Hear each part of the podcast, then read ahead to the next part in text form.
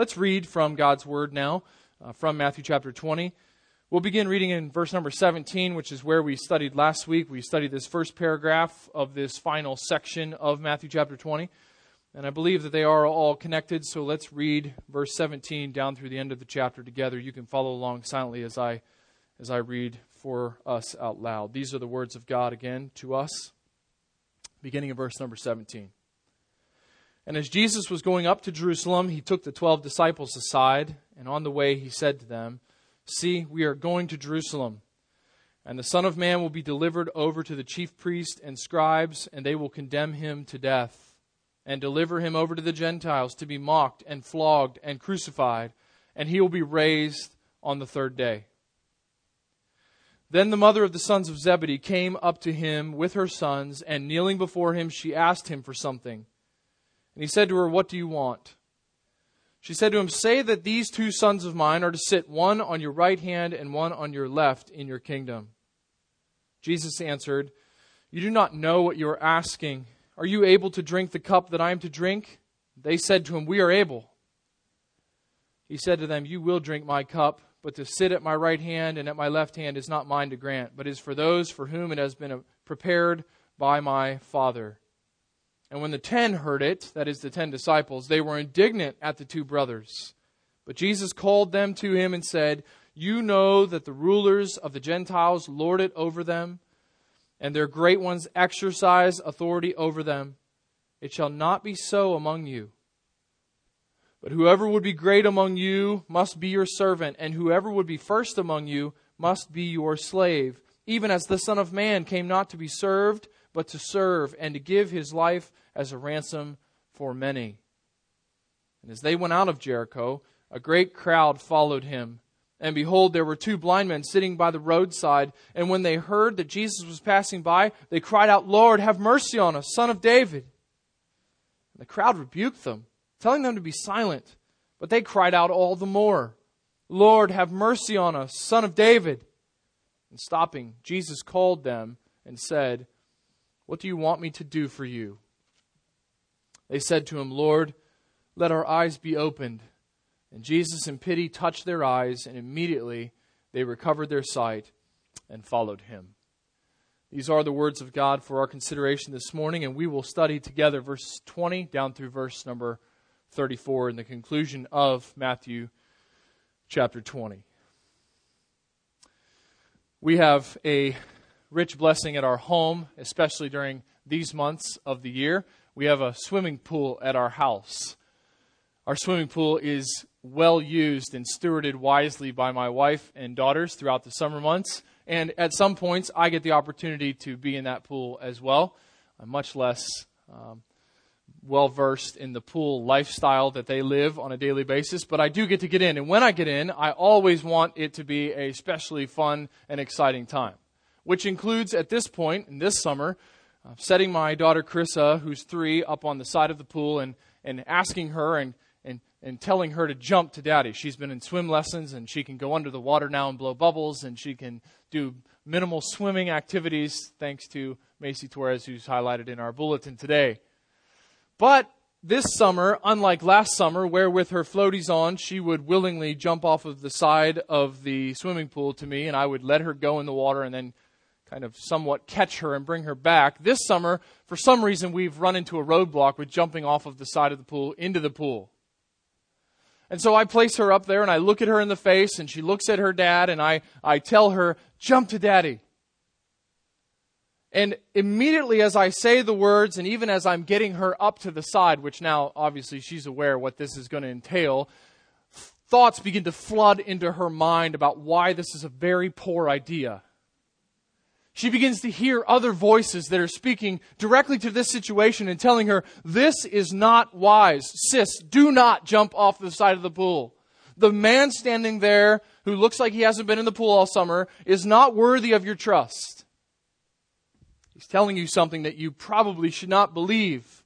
So, mixed with her limited ability to swim, her God given self preserving fear of drowning, and the example that she has not received from having older siblings jumping into the pool, we face a very serious roadblock. Basically, I'm giving her one set of instructions, and everything in her little world, her three year old world, is telling her, I don't think I should do this. And so, in that crisis moment, my daughter is faced with the reality of do I trust dad that when he says jump to me, he actually is going to do something to make sure that I'm preserved? He's going to catch me, or he's going to only let me go under for a moment, which may be why she's kind of scared because I've done that before. I don't know. But whatever dad says, he's going to actually do. And when he says, you can jump to daddy, I can believe that. And I can believe that to the point where it overrides all of the normal things that I'm thinking in my three year old existence. Now, let me guarantee you, Sis has not had any of those thoughts run through her mind. She has not processed this. She does not stand there and reason through it. In fact, as I try to reason it through for her, listen, Daddy is trustworthy. Daddy can be believed. Daddy has enough muscle mass to catch you, though not much more. Daddy is, Daddy is good to you. Daddy's not going to let you fall. She is not reasoning because the voice that speaks so much more to her are the various layers of fear that are built into her system. She has a set of information, a set of facts that she's working on, and she has my voice and my words to her as a second set of facts. And at this point, because we haven't had time to work on this, because I will be victorious, her set of facts are winning over my set of facts right? This morning, when we come to Matthew chapter 20, we're faced with the exact same scenario at a much, much grander scale. In fact, throughout Matthew chapter 20, we're faced with this same dilemma of what defines normal for us. So, throughout this portion, throughout really beginning back in chapter 18 and going all the way through chapter 20, we've been with the Lord in the final days of school before the journey to Jerusalem. He has been working with the disciples. He's been showing them what it means to be his follower. And he's been speaking it to them as well, instructing them, teaching them to think appropriately about his kingdom and about their role within his kingdom. And today we'll run headlong into their dilemma, their competing set of information, the, the culture in which they live, the facts which they operate with, are going to run headlong into the words of Jesus. And in, in particular, this paradox of the kingdom that we found at the end of chapter 19 and that was explained through the parable at the first part of chapter 20. Chapter 19, verse 30 says, But many who are first will be last, and the last first. And verse 16 of chapter 20, So the last will be first, and the first last. The disciples have struggled to understand how this applies, what this looks like, what this means. And with their set of facts and the way that they have, they have operated within their culture and within their life, they now are faced and confronted with what the kingdom way truly means to their existence. Jesus defines and redefines for them normal. So, just like Carissa, who's on the side of the pool, operating with a very convincing set of facts that are very real to her, and I'm confronting that with a very limited set of facts which do have truth in them, we're faced with the dilemma that, that exists for us even today. Will we or will we not define what is normal Christianity, what is normal kingdom living, by what the king says or by the culture in which we live and the way it shapes us, conforming us to its mold. Okay? So, the big idea for this morning as we study this final section of Matthew chapter 20 is really quite simple, and I trust as we examine the paragraphs that this will become proven to you. The big idea is simply this the umbrella theme over this section kingdom greatness is measured in service, not status. Kingdom greatness is measured in service, not status. So, wisdom from heaven is gleaned through hearing and watching Jesus as he ministers to the disciples and to the multitudes. And we are faced this morning with the wisdom from heaven confronting the wisdom of this age. And really, though we are thousands of years away from the men who first heard these words from Jesus and even from the first disciples who received the record of Matthew's gospel, we are still faced with the same cultural dilemma, the same contrast between our age and the mind of Christ given to us through the words of Matthew's record. we're going to consider three principles that make it clear that kingdom greatness is measured by service and not by status. Another way to say this would be measured by responsibility, not the privilege. So, kingdom greatness is measured by service, not status, by the responsibility, not the privileges. And three principles will come from these texts. I believe they'll, they'll, they'll come right off the pages that will confirm for you, I trust, confirm for us together this morning, that this is in fact the normal way in which we ought to think about greatness. This is the normal way in which we ought to interact with the thought of any greatness in a human sense. So, what does it mean to be a great Christian? What does it mean to be a great Christ follower? What does it mean to be a great kingdom citizen? What is greatness within his kingdom? Well, here are the three principles. Kingdom great, greatness, first of all, is not status or position. Kingdom greatness is not status. Secondly, kingdom greatest, greatness is slavery. So, not status, but is slavery or service. And finally, kingdom greatness is applicable. It actually plays out in the life of individuals. This is not mere theory that we'll examine this morning. It is it is reality for us as the people of Christ. So let's look at these three principles, which I trust will confirm for us that kingdom greatness must be in our lives, in our church life, in our individual lives. Greatness within the, the realm of following Christ must be measured by service and not by status. So let's look then at that first principle in the first part of of our reading this morning, verses number 20 down through verse number 23, we find kingdom greatness is not status. Now, this is a shocking story. It still is shocking to us as we hear it. We can't believe what's happening. Jesus has just made his third and final prediction of the Passion. If you remember last week, we have seen Jesus embody kingdom greatness. He is the ultimate in kingdom greatness. All other great ones within the kingdom are merely following his lead. And we see that in his presentation of what is to come. He goes willingly to the cross, he goes knowingly to the cross, and he goes expectantly to the cross, knowing that resurrection will follow. He is the ultimate in kingdom greatness. And right on the heels of, of that instruction, pulled off to the side of the trail to communicate specifically to the 12 disciples, this happens. And we're faced with the reality that kingdom greatness is not status, it's not wrapped up in position, but rather in responsible service. The mother of the sons of Zebedee, that's James and John, came to him, verse 20 says, with her sons. And kneeling before him, she asked him for something. Now, kneeling before him and asking for something is interaction like interacting with a king. So this is not worship, this is homage. She kneels down before Jesus and she says, May I request something of you? It doesn't mean that Matthew didn't know what she asked and he didn't find out until Jesus asked her to clarify. She knelt down to say, Can I ask you something? Her boys are with her. This is, this is a little bit difficult for us to imagine, I guess, at some level. There are her two sons. We don't know if she's saying, Come with me, or according to the other gospel records, if they're saying, Mom, ask him. Ask him.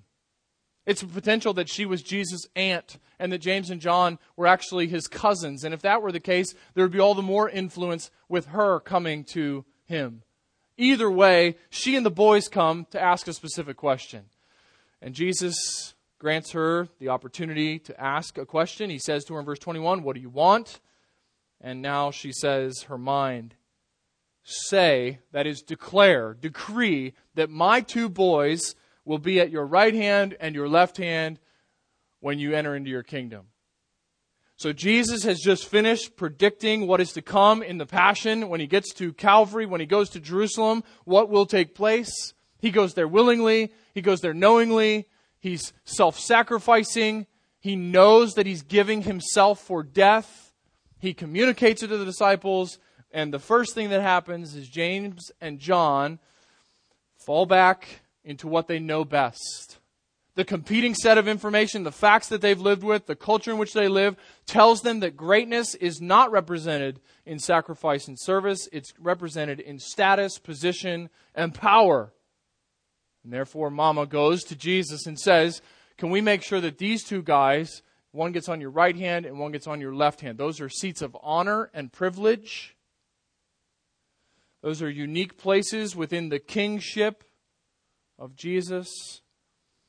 And she represents the blindness that represents her sons who could not see that Jesus' kingdom was not a political overthrow to happen in Jerusalem. This is very short sighted and obviously very culturally informed. Now notice Jesus' answer, shocking answer from Jesus. He, he, doesn't, he doesn't laugh at them, he doesn't scorn them. He asks a question, as is so often his way. He highlights the heart condition by asking a question, and the question the question goes right to the centerpiece of the matter. You do not know what you're asking. Are you able to drink the, the cup that I am to drink? Now, the question that he asks is directly connected to what he's just predicted. Jesus has just communicated about the cup that he is to drink. The cup in the Old Testament represents judgment or suffering from God, and Jesus is about to receive both. He's about to receive the judgment for all who would believe upon himself at the cross. And he's about to experience suffering like none of us will experience. And the cup was clearly known amongst them with this Old Testament connotation. So Jesus says, You have no concept of what you're asking. And obviously, the table has turned now. He's not speaking to the mother of James and John. He's speaking to James and John. It's as if he's looking right over top of her at them and saying, You don't know what you're asking. And we know that because they're the ones that answer him. Are you willing to take my cup? Represented in verses 17 through 19. And their, their immediate their immediate response in verse number 22, they said to him, We are able. This represents the, the naivete on the part of James and John. Jesus has just predicted that he will go, he will suffer, he will be crucified at the hands of the Romans. And they are, they are quick with their hands up in the air, count us in, we can take the cup. Do you remember what happens when Jesus is betrayed by Judas? I, I mean, we, we, we like to talk about Peter.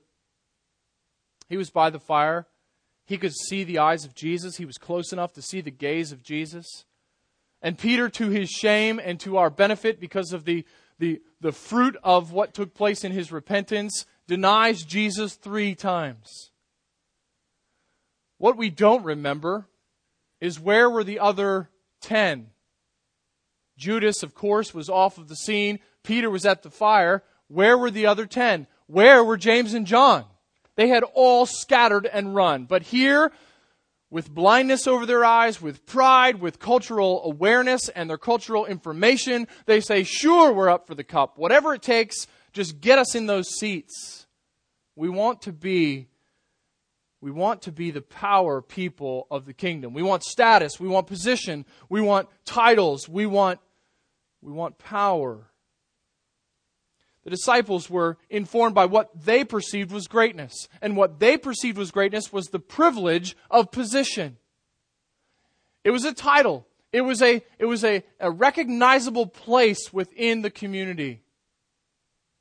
This was to them greatness. And no doubt that's the same for us. We would look at the greatest people of our culture are the most identifiable people of our culture. Our culture is infatuated with what, what they presume is greatness.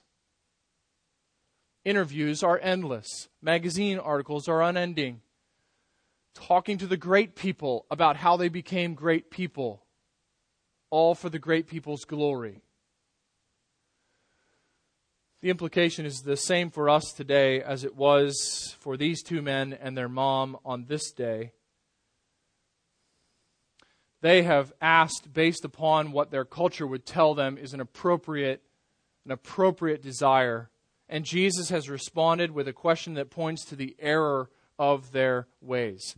Greatness within his kingdom will be something other than all greatness within the world system in which they live and in which we live Do you understand that? Greatness within the kingdom is counter cultural. It is contra societal norms. It goes against what we normally think is the measure of greatness. We would measure greatness by status, power, authority, resources, bloodlines.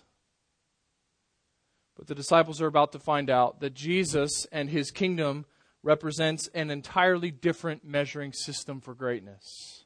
Because kingdom greatness is measured in service, not status. And principle number one, we find that kingdom greatness is not status. Jesus goes on to say, You will drink my cup, you will suffer, and they would. James would be martyred. History would tell us he was beheaded. John would be exiled to the Isle of Patmos, where he would live in isolation until he died where he would receive the great revelation that we have as the conclusion of our canon. They would, in fact, follow in their Lord's suffering. But Jesus goes on to say in verse number 23 But to sit at my right hand and at my left hand is not mine to grant, but it is for those for whom it has been prepared by my Father. Jesus here speaking with his full humanity present upon him. He has not been risen to his exaltation. He is not yet at the right hand of the Father. Here he's ministering to the disciples, and he says, This is not mine to give. This is my Father's call for those who are the greatest within the kingdom. We are not shocked by the transition, the hinge verse within this paragraph, and it's verse number 24. This is the not shocking part. When the ten heard it, they were indignant at the two brothers. I can only imagine what the other disciples were doing while these two guys had their mom kneeling down asking Jesus to be at the right hand and at the left hand. You can almost see them. You can see Matthew looking over at Peter and rolling his eyes, going, You see this? You see what she's doing? Can you believe these guys? But I think what is going on here is not so much indignance at the pride and the arrogance of the request, but in the fact that they've been beaten to the punch that these guys got in good. They got there early. They got the, they got the first crack at this. They got their mom involved. Like, whoa, that's his aunt. How did they think of this? They're indignant. I can't believe it. And Jesus immediately seizes the opportunity to teach the second principle. Kingdom greatness is not about status, but kingdom greatness is slavery. The greatest within the kingdom are those who serve most. Jesus gathers the disciples, verse number 25. He called them to him and said, and now he confronts where they are in error, the way they've been thinking, the culture that has informed them. He says, You know that the rulers of the Gentiles lord it over them, and their great ones exercise authority over them. It shall not be so among you. But whoever would be great among you must be your servant, and whoever would be first among you must be your slave. Jesus here presents the second truth that the kingdom greatness is measured by service, it's slavery. The words that Jesus uses are important in verse number 25. He says that you know the rulers of the Gentiles, and the ESV translates this, lord it over them, that is, Gentile peoples. I think that's probably over translated. Um, the idea here is parallel with the second part of that sentence, and their great ones exercise authority over them. The word for lord it over them brings the connotation to us of, of wielding or misusing authority. That's, that's not what Jesus intends. He says to them that the, the rulers of the Gentiles, the great ones within the Gentile peoples, are the ones who exercise lordship and exercise authority. So, as it were, he speaks to them from, from the ground level. So, the common man if asked within a Gentile nation, who are the great ones among you, would answer they're the ones with the most lordship and the most authority. They're the ones who have exercised the authority over us. That's the measuring stick of greatness within the Gentile nations. They were well acquainted because they were under the rulership of Rome. The Roman government was certainly not one that we would uh, cheerfully embrace or be excited for its arrival on this side of the world. The Roman government was, was run by an emperor, it was an absolute authority. There was an exercise of authority and there was an exercise of lordship that was unmatched in its time. And Jesus says, This is what you know about. This is what is familiar to you. Brothers and sisters, I would, I would encourage you this morning, and I, I would encourage us as a church family to recognize that there are, there are greatness standards that we know about within our culture. And if we are not careful, they will go untouched. They will go unconfronted. There will be no comparison given to what Jesus is about to say next. What Jesus does is he confronts the indignant 10 and the arrogant 2 is he presents wisdom from heaven to them about his kingdom, which is countercultural. It will always fly in the face of what is normative, what is known amongst us as human beings. So they knew that the Gentiles exercised lordship. That's what marked their greatness. And they exercised authority. That's what marked their greatness. And verse number 26 brings it all home for the disciples and for us this morning. This will not be the case among you. It will not be around status. It will not be about position. It will not be about the privilege of leadership. This will not be the way greatness is measured within the kingdom. This will not be the, the, the, the scale that is used within the kingdom to establish who is great. So James and John wanted the position because to them that was the way we could identify who is great and who's not great.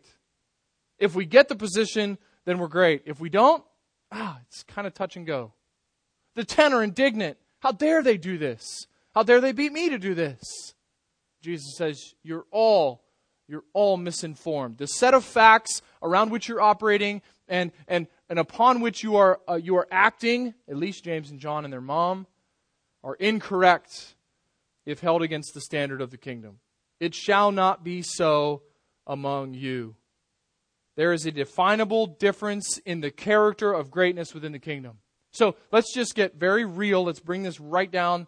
As one of our seminary professors would say, let's put the cookies on the bottom shelf. This is real life. How we measure who is great within our local assembly is, is definably different than how our culture defines greatness outside of our local assembly. So we are the people of God gathered together under the headship of Jesus Christ, served by the shepherding ministry of pastors ordained by Christ for that role, served in leadership by those who are deacons caring for us and our physical needs in ways that we can follow. And we exist as sheep together within a fold, serving one another, living out the one another's, caring for each other. And so greatness must be defined within that reality. And often, I believe, we're tempted to bring greatness from our culture and transplant it into our local assembly.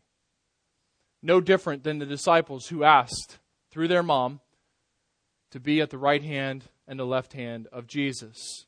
Now, notice what distinguishes the kingdom greatness from the worldly greatness.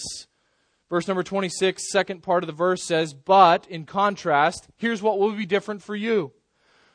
Whoever would be great among you must be your servant, and whoever would be first among you must be your slave. Jesus uses two terms to describe the character of the great ones within the kingdom. The ESV translates the first one servant. The word is diakonos. You know that we, we often we don't often use Greek words here unless they're meaningful for us in some special way. Diakonos is a word that sounds like a word that we just used a few minutes ago. It's the word we use for deacon. It means minister. It, it's translated here servant, and that's, that's, that's appropriate because it, it divides away from us the mentality this is some special role. Greatness within the kingdom will be those who are ministers within the kingdom. It will be those who are serving within the kingdom, giving their lives within the kingdom. And the second term in verse number 27 whoever would be first among you must be your slave. This is doulos, the word for bond slave, and slave is the right word. I think servant somehow within our Christian lingo has become less than slave. Jesus says the top of the food chain are the slaves. The greatest within the kingdom are the ministers, the servants of the kingdom. This is a definable difference in the character of greatness within the kingdom. So, within our local church, as we live life together, as we begin to develop and grow within the gospel, we start to love and care for one another appropriately. We are prone then to be deceived into thinking that the normal, if you will, cultural way of assessing greatness should be utilized within the body. So the body's greatest people should be those who have the most status, the most clout, the most power, the most resource. That is the measuring stick of greatness. It cannot be so. It's not so among us. Within the kingdom of heaven, greatness is seen with entirely different standards. So, kingdom greatness is not status, and kingdom greatness is slavery. Kingdom greatness is measured in service, not with position. Let me clarify this hopefully a little bit more. This week at camp, we were in a Q&A session. Kurt and I were in a Q&A session from 4 o'clock till 5.20 in the, in the evening. We were with the students who wanted to be there. It was an open forum. They can come and ask anything they'd like to ask. And one of the students asked, How can I start to become a leader within my student ministries? I think he's going to be a sophomore. He's a up and coming, believing young man. How can I be becoming a leader within our student ministries? And I, I was so encouraged by Kurt's response because we came to this paragraph. And Kurt reminded this young man that leadership is responsibility not the privilege. It is the work, not the position. It is influence and slavery on behalf of others, not domination of others. He was curious as to how to exercise and to work toward leadership without being counted as arrogant and proud within his youth group. I tried to encourage him by telling him not to be arrogant and proud so that that's not true within his youth group. But secondly, to remember this passage where Jesus says kingdom greatness is measured in totally countercultural, not normal ways of measuring greatness. Thirdly, we find this final principle that kingdom greatness is applicable. Kingdom greatness is not measured by status or position, and it is measured by service and slavery and with that comes the very real implication of how do we know what that looks like? Is this applicable? Do we have something to look at that can say, okay, that's what it's supposed to be in the end? For many of you, this is how you look at direction manuals. Pastor David and I are light years apart from each other when it comes to manuals about putting things together or operating different devices he actually doesn't turn on a device until he's read the entire manual. I think that is worthy of mockery. He doesn't begin to put anything together until he's read all of the steps of how to put it together. I believe that is worthy of mockery. Now, I also believe that that leads me to twice as long on most of my chores as for him, and half of the knowledge of what my device does than, than for him. Okay, I understand that. Those are, those are the risks I'm willing to take, those are the costs I'm willing to pay. Thank you. Thank you. Truth is in these words. I just got, uh, for my 30th birthday, my beloved gave me a brand new gas grill. I mean, there's nothing more, well, there is something probably more manly than that, but, but in my world, this is an exciting part of my life. I'm going to use it today, actually. Some tri tip will be grilled. Upon, that's not fair to you or to me to do that at noon, to tell you about that. Got the grill. What did I want to do first when I got the grill packet out? I just wanted to see what it was supposed to look like at the end. If I could get the general gist of what it's supposed to look like at the end, I'm pretty sure I'll get these pieces together. And I, trust me, there's all kinds of arrogance and pride wrapped up in this, but I think I can get this thing to look the way it's supposed to look. So when it comes to kingdom greatness, here we are faced with a paradox of the kingdom. First, last, last, first. Great ones are servants. First ones are slaves we're, we're almost faced with the dilemma of now, what does this look like? How do I apply this to life? Is there some standard or measuring stick that I can say, oh, that's the picture? Okay, that's what it's supposed to look like. Yes, there is. And we find that, that standard in verse number 28. Notice what we find in verse number 28 and leading us through to the end of this chapter. Even as the Son of Man came not to be served, but to serve and to give his life a ransom for many. Do you notice this? If, you, if we want to look at the picture of what the, what the end goal is, what are we looking at to say, how does this greatness pan out? What does this look like in real life? Here it is. It's Him. It's Jesus. He's the standard. He's the picture. He's the culmination. He's the ultimate greatness within the kingdom, even as the Son of Man came not to be served There is no one with more authority. There is no one with more rights. There's no one with more privilege. And yet, his greatness within the kingdom is not wrapped up in his privilege, but in his sacrifice, in his service and slavery to the cause of his father and to the benefit of his children, those of us who have been brought near through his cross. Notice how Jesus describes the Son of Man. He's talking about himself, and he says, Even as the Son of Man came not to be served, but to serve. And here is the expression of that service in its fullest and to give his life a ransom for many. It's almost as if Jesus is looking at these two individuals and their mom and looking at these 10 indignant disciples, and he's saying, You missed it. The standard is what I predicted is coming. The standard is my giving of my life, a ransom, a payment. For many, one sacrifice, many receive grace one sacrifice, many have their full ransom paid. God brings to himself, through this ransom payment at the cross, many sons and daughters.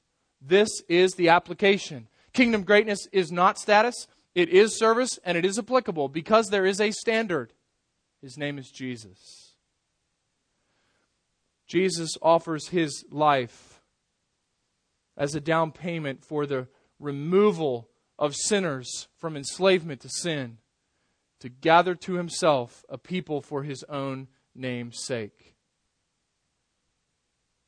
It would be appropriate for us to ask ourselves how would Jesus serve in this scenario?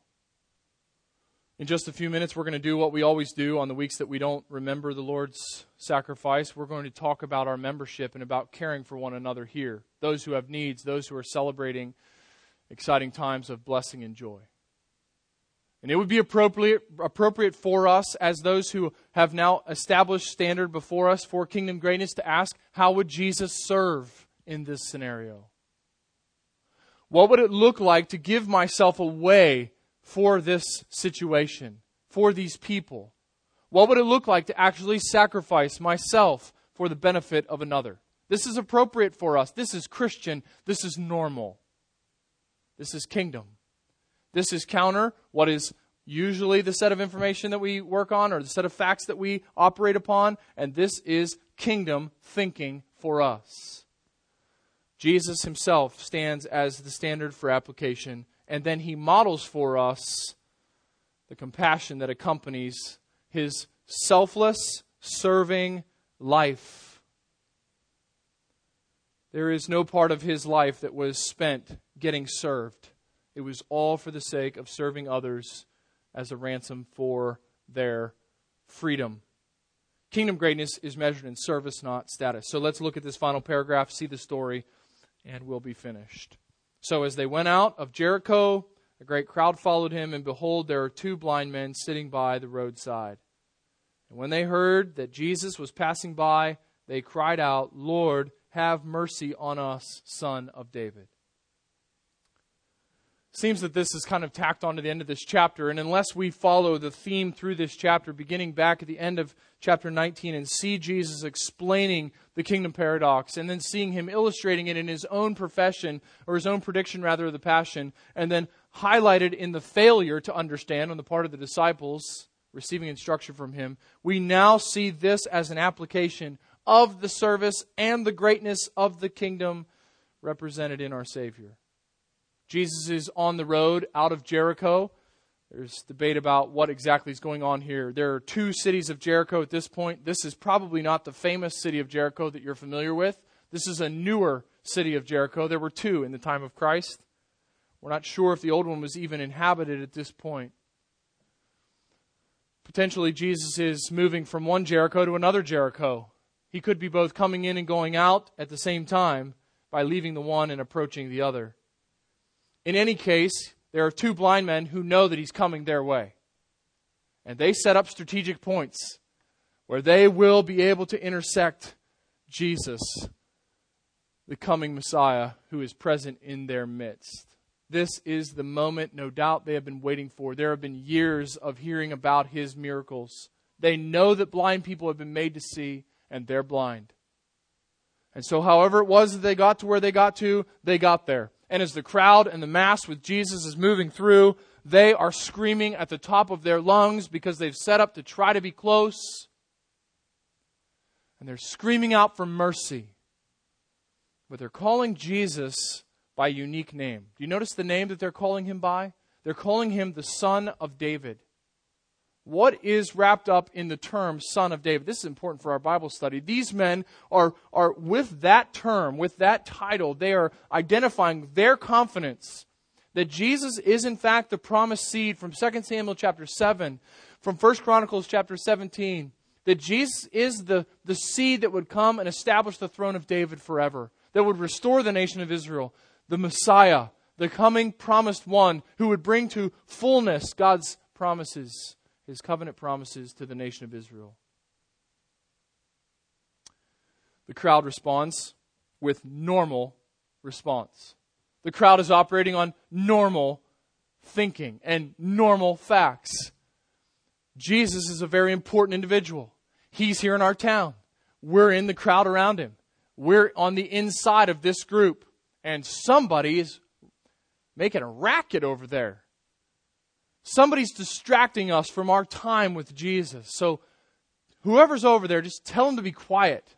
You can almost see the inner circle looking out, maybe the disciples looking out a few rows back of the people and saying, Can we get that take turn that down? Can we get that taken care of? Somebody in the back goes, I got it, I got it, I got it. And they go to somebody else and say, Tell them to be quiet. And somebody close to the blind man, desperate in every way, say, Please, please be quiet. We're trying to listen here.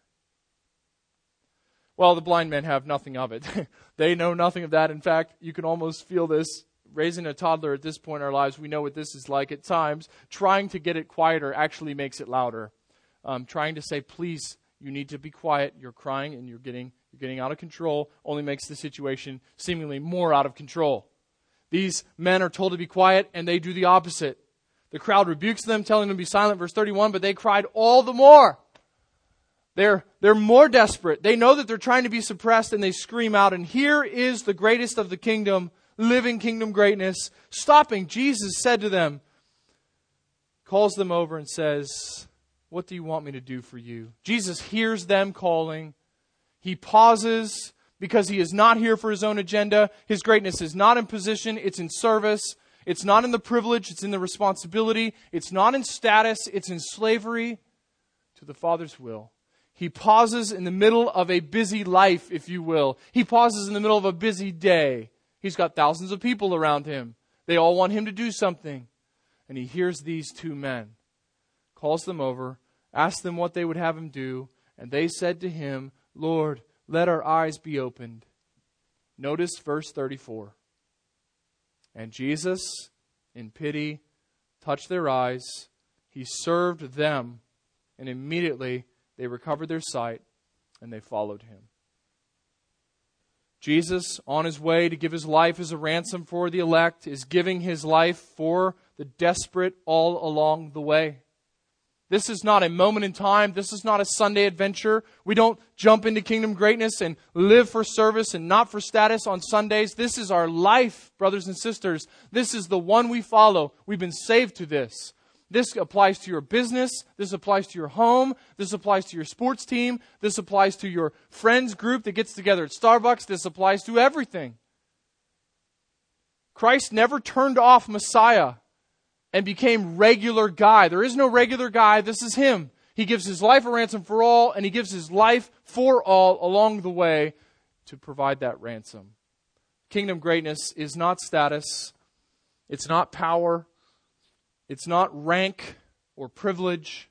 It's responsibility, service, and slavery, and it is applicable by looking at Jesus Christ. In pity, he touched their eyes.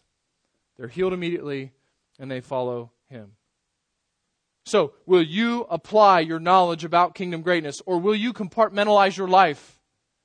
Will I compartmentalize my life to where we say, okay, in this aspect, I get it and, and I want to serve here, and service is, is greatness, and, and being unknown is greatness, and living with this counterintuitive and countercultural way of thinking, that, that's, that's profitable in this little sphere. But over here, over here. I mean, I don't, I don't think, I don't think Jesus is talking about my whole life, right? I mean, he's he's not saying this is this is the way of the kingdom like universally, right? No, that's exactly what he's saying. So we must ask ourselves will the standard of Jesus and his reckless, tireless, and unstoppable service of others be our model? Here. Is this going to be what we're known for because we're kingdom people following the standard of the king?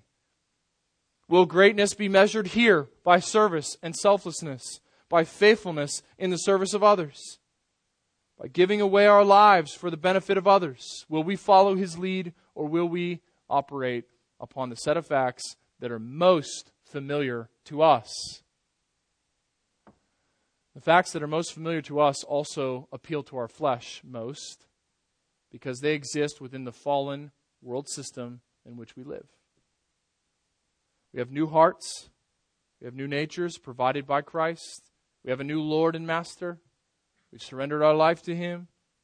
And now we must apply kingdom greatness principles to every facet of our lives.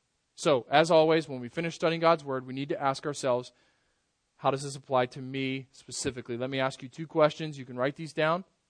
These are for your consideration, for your grace group time this week, together with God's people. Whatever the case in your small groups today around the dinner table, where do you face the most pressure to allow the culture to define greatness? Where is it in your life that you face the most pressure to allow what the world says is greatness to be the information upon which you operate. Okay, there are different different areas in, in, in everyone's life where this is pressing in on them more than in other areas. Is it in your home? Do you find that the, the old standard, the cultural way of greatness being authority, dominance, power, title, being the means of establishing greatness within your home, or is the kingdom standard the means of establishing greatness? There is no doubt title and authority within the home and within the church and within any component of our lives. Civil, all of the experience of our life involves authority. But will greatness be measured based upon our culture standard or upon the standard of our king? How about at work? Employees how will greatness be measured in your life at work? Employers, how will greatness be measured in your companies? Within your schooling, students, how will you measure greatness? Will you be sucked into your culture, which tells you that the one who is most aggressive for their own glory, who weasels their own agenda at every turn, is the greatest of them? Or will you be consumed by your Christ, so that you are serving and selflessly giving yourself for the benefit of others. Athletics. There's nothing in my own life that, that, that is more confrontational with these principles than my athletic life. Most of my athletic life was lived before I knew Christ. I had no concept and no direction to know how to apply these standards of kingdom greatness within my athletic realm. When everything around me was telling me the opposite. It was all about status. It was all about clout. It was all about being able to dominate. It wasn't about service. It wasn't selfless. It wasn't for the sake of others and the benefit of others that I existed on my team. How about the arts? How about our church? And then, secondly, by way of application, number one, where do you face the most pressure to allow the culture to define greatness? And number two, how will you mute the voice of culture and crank up the volume of Jesus' clear instruction? So, if the pursuit of, of, of, of, of our lives is the renewal of our minds by the Word of God, how will we increase the volume of what God says and what Christ exemplifies and speaks to us about greatness and mute the competitive voices that are screaming doctrine to us from the fallen, wicked world in which we live, which appeals directly to our flesh and which often we're preaching to ourselves with our flesh? We must apply the gospel. We must live in light of the gospel daily if we are to mute the voice of culture and crank up the volume of Jesus' clear instruction and application of kingdom greatness. Okay? Kingdom greatness is measured by service, not by status. Father, we commit ourselves to this standard As a church family, we recognize our failure often to serve one another, and we also recognize the joy we've experienced when we have served one another. The smile of your face as we give our lives away for the sake and the benefits of others within the gospel community is a living testimony to the world around us that our love for one another comes from something otherworldly so we ask that you would work in us, that these standards of greatness, setting aside status and pomp and circumstance and clout and power, to pursue selflessness, service, and the benefit of others might become our battle cry, both as individuals and as a church family. We commit ourselves to this, asking that you would convict and shape and mold us through your Spirit's presence and power using the tool, the sword, that both pierces and heals our souls. So we commit ourselves to you together. In the name of Christ, amen.